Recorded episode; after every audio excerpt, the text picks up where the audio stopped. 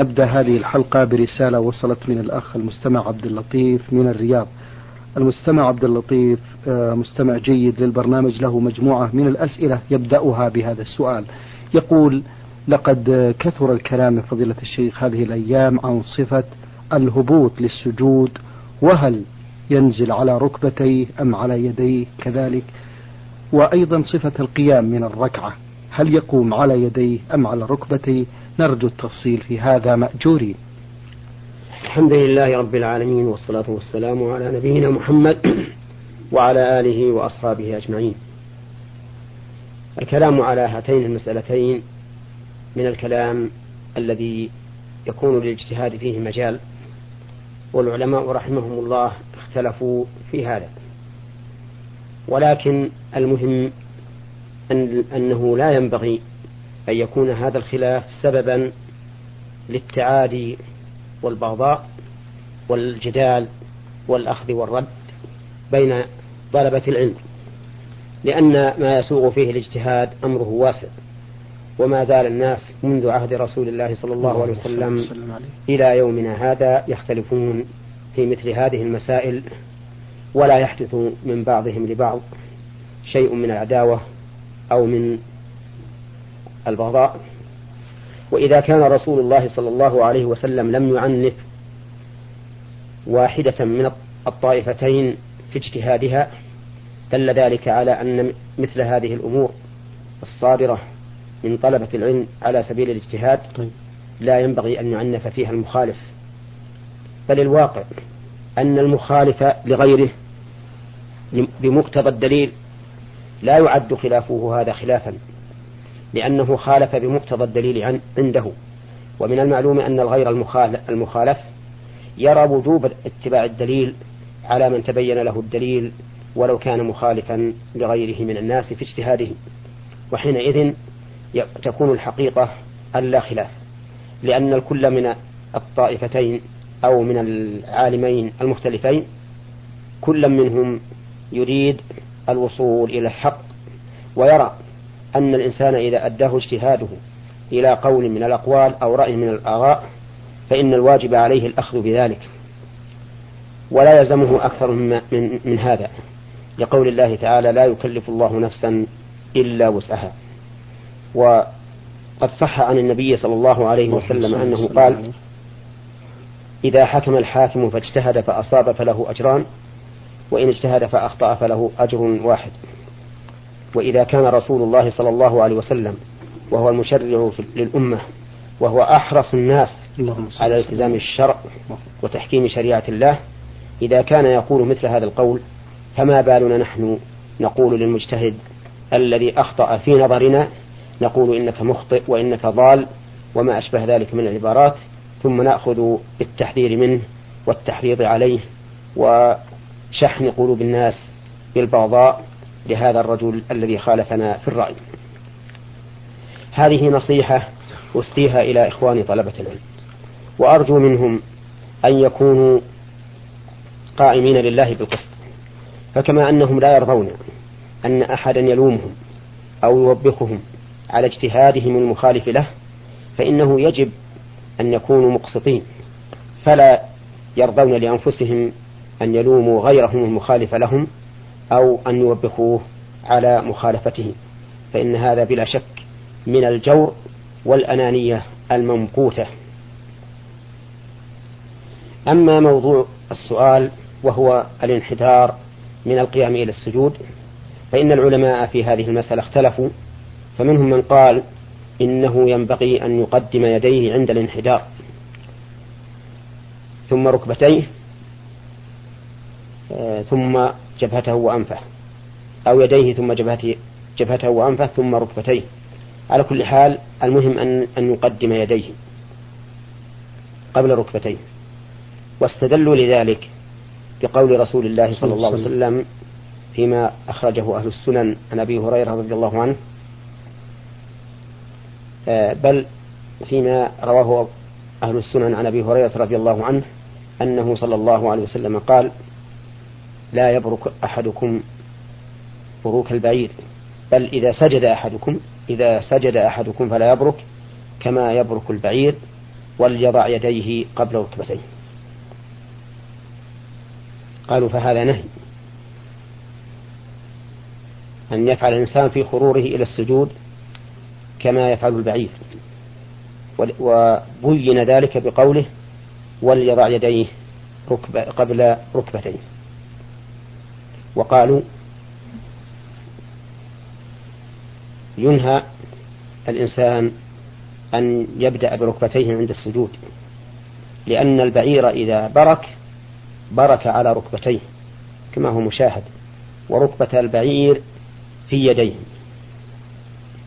والحقيقة أن الأمر كما قالوا من جهة أن ركبتي البعير في يديه وأن البعير إذا برك يبرك على على ركبتيه.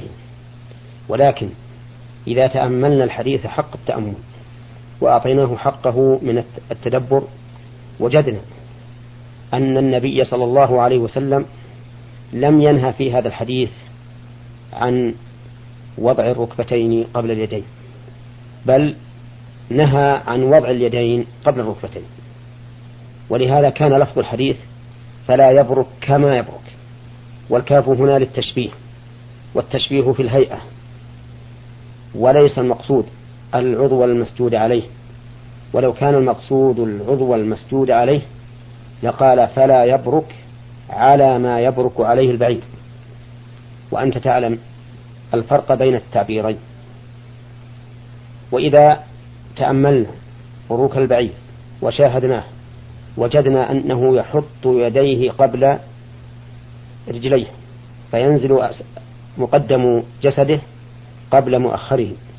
وهذه الصفة تنطبق تماما على الساجد إذا قدم يديه قبل ركبتيه كما هو معلوم. وعلى هذا فيكون في, في آخر الحديث انقلابا على الراوي وكأن الصواب وليضع ركبتيه قبل يديه لئلا يكون مشابها للبعير في بروكه. وإلى هذا ذهب العلامة ابن القيم رحمه الله في كتابه زاد المعاد. فمن أراد الاطلاع فمن أراد الاطلاع على ما قاله فليرجع إليه في هدي النبي صلى الله عليه وسلم في الصلاة. وعلى هذا فالقول الراجح عندي أن الإنسان إذا سجد يبدأ بركبتيه قبل يديه ولا يبدأ بيديه قبل ركبتيه لأنه إن بدأ بيديه قبل ركبتيه صار مشابها لبروك البعير الذي صدر النبي صلى الله عليه وسلم الحديث بالنهي عنه. وقد كتب أحد الإخوة من طلبة العلم هذه الأيام رسالة بين فيها خطأ تفسير الحديث بأن المراد النهي عن تقديم الركبتين عن اليدين. وأتى ببحوث جيدة أثرية ونظرية فجزاه الله تعالى خيرا على ما بين. أما المسألة الثانية وهي عند القيام من السجود فهل يقوم الإنسان معتمدا على ركبتيه أو يقوم معتمدا على يديه؟ فيه خلاف بين أهل العلم منهم من قال إنه إذا قام من السجود جلس مستريحا لينهض بقوة ثم عند النهوض يعتمد على يديه. واستدل بحديث مالك بن حويرة رضي الله عنه أنه رأى النبي صلى الله عليه وسلم يصنع كذلك والحديث ثابت في الصحيح ولا إشكال في سنده. ولكن هل الرسول عليه الصلاة والسلام فعل ذلك لحاجة طرأت من الكبر لأن مالك بن حويرث من الذين قدموا على رسول الله صلى الله عليه وسلم وهو يتجهز لغزوة تبوك فقدم متأخرا. أو إن الرسول صلى الله عليه وسلم فعل ذلك تعبدا. اختلف أهل العلم في هذا فمنهم من قال إن الرسول صلى الله عليه وسلم فعل ذلك تعبدا وأنه يسن للإنسان أن يجلس ثم يقوم معتمدا على يديه. ومنهم من قال إن النبي صلى الله عليه وسلم فعله لا على سبيل التعبد ولكن على سبيل الارتياح وعدم المشقة على النفس لأن هذا الدين الإسلامي دين يسر وسهولة.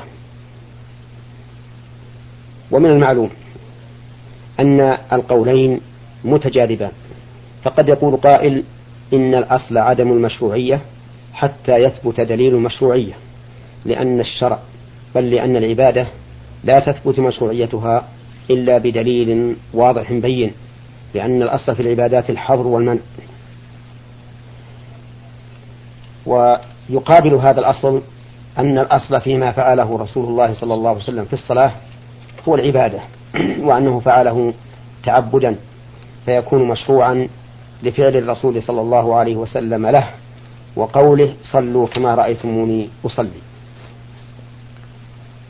ولكن هذا الأصل قد يعارض بكون الرسول عليه الصلاة والسلام يعتمد على يديه. ومعلوم أن الاعتماد على اليدين للقيام إنما يكون عند الحاجة للاعتماد. وإما وإذا لم يكن محتاجا إلى الاعتماد فإنه لا حاجة به إليه. ثم إن هذه الجلسة ليست جلسة مقصودة بدليل أنه لا يشرع فيها ذكر ولا تكبير انتقال منها وإليها. وإذا لم يكن لها ذكر مشروع في الانتقال منها وإليها أو مشروع فيها نفسها دل هذا على أنها غير مقصودة. وهذا عندي أرجح أي أن الإنسان لا يجلس هذه الجلسة إلا إذا كان محتاجا إليها لكبر في سنه أو ثقل في بدنه أو وجع في ركبته أو ما أشبه ذلك من الحاجات. وهذا الذي ذكرته هو اختيار ابن القيم رحمه الله في زاد المعاد واختيار صاحب المغني موفق الدين في المغني. قال وبه تجتمع الآثار المروية عن رسول الله صلى الله عليه وسلم في هذا. ولكن مع ذلك إذا كان الإمام الذي تقتدي به لا يجلس ولا يرى الجلوس فالأفضل لك أن لا تجلس وإن كنت ترى مشروعية الجلوس. لأن نهوضك مع الإمام مباشرة أقوم في الاتباع في اتباع الإمام والائتمام به. فيكون الأفضل أن لا تجلس إذا كان إمامك لا يجلس وإن كنت لو صليت وحدك أو صليت إماما جلست. وقد نص شيخ الإسلام ابن تيمية رحمه الله على ذلك في الفتاوى وقال إن الأفضل للإنسان أن يتابع إمامه في ترك الجلوس إذا كان الإمام لا يجلس. وإذا كان الأمر بالعكس كان الإمام يرى مشروعية الجلوس وأنت ترى عدم مشروعية الجلوس فالأفضل أن تتابع إمامك وأن تجلس لأن هذا أتم في المتابعة. وإني أقول لقد ثبت عن النبي صلى الله عليه وسلم أنه قام عن التشهد الأول ولم يجلس فتابعه الناس على ذلك. ومن المعلوم أن التشهد الأول واجب من واجبات الصلاة ومع هذا سقط عن المأموم من أجل المتابعة. وقد يقول قائل إن سقوطه عن المأموم لأنه لو تخلف ليقرأ التشهد صارت المخالفة ظاهرة بينة طويلة بخلاف ما إذا تخلف لجلسة الاستراحة فإنها جلسة يسيرة لا يظهر فيها. لا تظهر فيها المخالفة على وجه تام. فأقول نعم هذا هو الواقع. ولكن ولهذا قلنا إنه يستحب للإنسان إذا كان إمامه لا يرى الجلوس أن لا يجلس وأن يتابعه ولم نقل يجب. وأما التشهد الأول إذا قام عنه الإمام فإنه يجب على المأموم أن يتابعه لأنه لو تخلف لجلس جلوسا طويلا ظاهر المخالفة. وفي النهاية أقول وأكرر ما ابتدأت به أولا إنه لا ينبغي لطلبة العلم أن يتخذوا من مثل هذه الخلافات وسيلة للتشنيع ولإلقاء العداوة بين الناس وللكلام في العلماء في المجالس فإن ما يترتب على مثل هذه الأشياء أعظم ضررا بكثير مما يترتب على مخالفة هذه السنة إذا كان المخالف فيها يعتقد أنه سنة. فكيف إذا يعتقد أنها سنة؟ فكيف إذا كان لا يعتقد أنها سنة؟ فما وجه اللوم عليه؟ إن هذا لعدوان على إخوته المسلمين. نعم. جزيتم خيرا يا شيخ محمد على هذا التفصيل. آه، من أسئلة الأخ عبد اللطيف من الرياض يقول إذا دخل المصلي المسجد قبيل غروب الشمس لصلاة المغرب هل يصلي تحية المسجد أم يجلس أم ماذا يفعل؟ أفتون مأجورين القول الراجح في أوقات النهي أن النهي عن الصلاة فيها إنما هو عن الصلاة المطلقة التي ليس لها سبب. مثل أن يكون الإنسان في المسجد جالسا يقرأ أو جالسا يستمع ذكرا أو علما أو ما أشبه ذلك ثم يطري, يطري له أن يقوم ويصلي. هذا حرام عليه أن يفعله في أوقات النهي. طيب. وأوقات النهي كما نعلم هي من صلاة الفجر إلى ارتفاع الشمس قدر الرمح. ويقدر هذا بنحو ربع ساعة إلى ثلث ساعة من بزوغها. والوقت الثاني قبل الزوال بنحو عشر دقائق إلى أن تزول الشمس. والوقت الثالث من صلاة العصر إلى غروب الشمس. والعبرة بصلاة الفجر وصلاة العصر العبرة بصلاة الإنسان نفسه لا بصلاة الجماعة. فإذا قدر أن الجماعة صلوا ولكنك أنت لم تصلي فلك أن تتطوع ولا حرج عليك لأنك لم تصلي العصر. القول الراجح أن النهي عن الصلاة في أوقات النهي إنما هو في الصلاة المطلقة التي ليس لها سبب.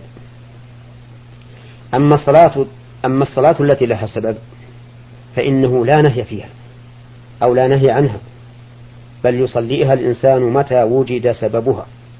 ومن ذلك تحية المسجد. فإذا دخلت المسجد بعد صلاة العصر لاستماع ذكر أو انتظار صلاة المغرب أو ما أشبه ذلك فلا تجلس حتى تصلي ركعتين. لعموم قوله صلى الله عليه وسلم إذا دخل أحدكم المسجد فلا يجلس حتى يصلي ركعتين. وسواء أتيت إلى المسجد أو وسواء دخلت المسجد بعد صلاة العصر في وقت مبكر أو دخلت المسجد عند غروب الشمس فإنه فإنك لا تجلس حتى تصلي ركعتين. وكذلك لو حصل للإنسان أمر يريد أن يستخير فيه ويفوت هذا الأمر لو أخر الصلاة إلى خروج وقت النهي فإنه في هذه الحالة أو في هذه الحال فإنه في هذه الحال يصلي ويستخير ولا حرج لوجود السبب. وكذلك لو توضأ في وقت النهي فإنه يصلي سنة الوضوء. وكذلك لو صلى في مسجده وأتى إلى مسجد آخر فوجدهم يصلون فإنه يصلي معهم. ولو كان ذلك بعد صلاته العصر أو بعد صلاته الصبح. لأن النبي صلى الله عليه وسلم صلى في الناس أو صلى بالناس في منى فلما انصرف وجد رجلين لم يصليا فقال ما منعكما أن تصل فقال لهما صلوات الله وسلامه عليه. ما منعكما أن تصليا معنا؟ قالوا أو قال يا رسول الله صلينا في رحالنا. فقال إذا صليتما في رحالكما ثم أتيتما مسجد جماعة فصليا معهم فإنها لكما نافلة. والخلاصة أن النهي عن الصلاة صلاة التطوع إنما هو في في التطوع الذي له الذي ليس له سبب. أما التطوع الذي له سبب فإنه ليس عنه نهي. متى وجد سببه في أية ساعة من ليل أو نهار فإنه يصلي الصلاة التي وجد سببها.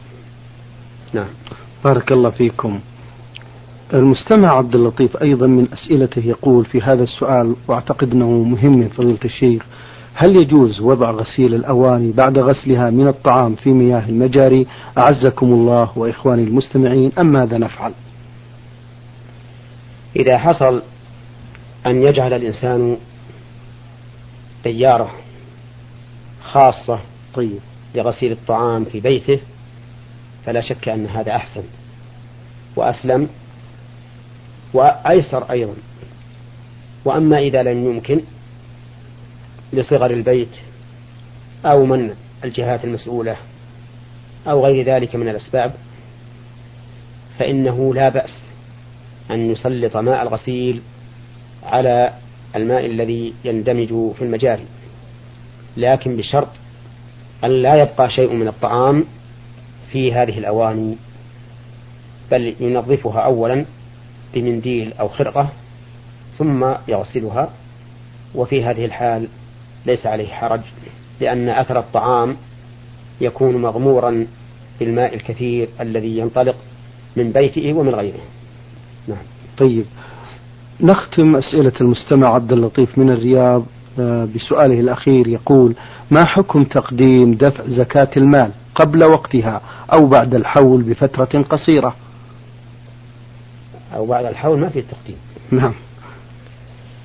تقديم الزكاة قبل وجوبها جائز بشرط أن يكون التقديم عن مال موجود أي أي أن يكون النصاب تاما. فإن قدم النصاب إن لم يتم فإنه لا يصح لأن الزكاة لم تجب بعد. فإذا كان للإنسان مال نعم. ورأى أن يقدم زكاته بسبب من الأسباب فلا حرج عليه في ذلك. بل إن المصلحة إذا اقتضت تقديمه كان تقديمه من الأمور الفاضلة المطلوبة. ولكن أهل العلم يقولون إنه لا يقدم إلا لحولين فقط لا لأكثر. يعني مثلا عليك زكاة زكاة عام 1409 تحل في شهر محرم والزكاة الأخرى في شهر محرم تحل في شهر محرم عام 1410 والزكاة الأخرى تحل في محرم عام 1411 يجوز لك أن تقدم زكاة 1409 وزكاة 1410 لكن لا يجوز أن تقدم زكاة زكاة سنة 1412 فيجوز تأجيل الزكاة لحولين فقط. أما تأخيرها عن وقت الوجوب فإنه لا يجوز بل يجب بل تجب المبادرة. لأن الإنسان لا يدري ما يعرض له. فقد يموت وتنسى هذه الزكاة أو يتهاون بها ورثته أو يكون هناك موانع وعوارض تعرض وتحول بين إخراج الزكاة بين الإنسان وبين إخراج الزكاة. إلا أنه إذا أخرها من أجل أن ينظر في المستحق لكونه لا يعرف المستحقين من أول وجوب الزكاة. وهذا يكون كثيرا في الأموال الكثيرة أي في الأموال التي زكاتها كثيرة. فإن الإنسان لا يتمكن من صرف هذه الزكاة الكثيرة عند أول وجوبها. فحينئذ لا حرج أن يعرف مقدار الزكاة ويقيده ويخرج منه شيئا فشيئا. وإذا حصل في مثل هذا الحال أن يفتح حسابا خاصا بالزكاة عند أحد الذين يتقبلون مثل هذا فلا حرج أن يفتح حسابا لأجل أن يحول عليه. فمثلا إذا قدر أن زكاته خمسمائة ألف مثلا ولا يستطيع أن يفرقها عند أول وجوب الزكاة. ففي هذه الحال يجعل هذه الزكاة عند شخص ويأخذ منه وثائق للتحويل عليه. ويحول عليه كلما وجد أهلا للزكاة.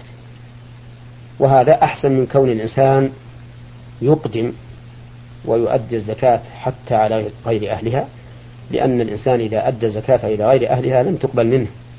وقول الله تعالى إنما الصدقات للفقراء والمساكين والعاملين عليها والمؤلفة قلوبهم وفي الرقاب والغارمين وفي سبيل الله وابن السبيل فريضة من الله والله عليم حكيم. نعم. شكر الله لكم فضيلة الشيخ وعظم الله مثوبة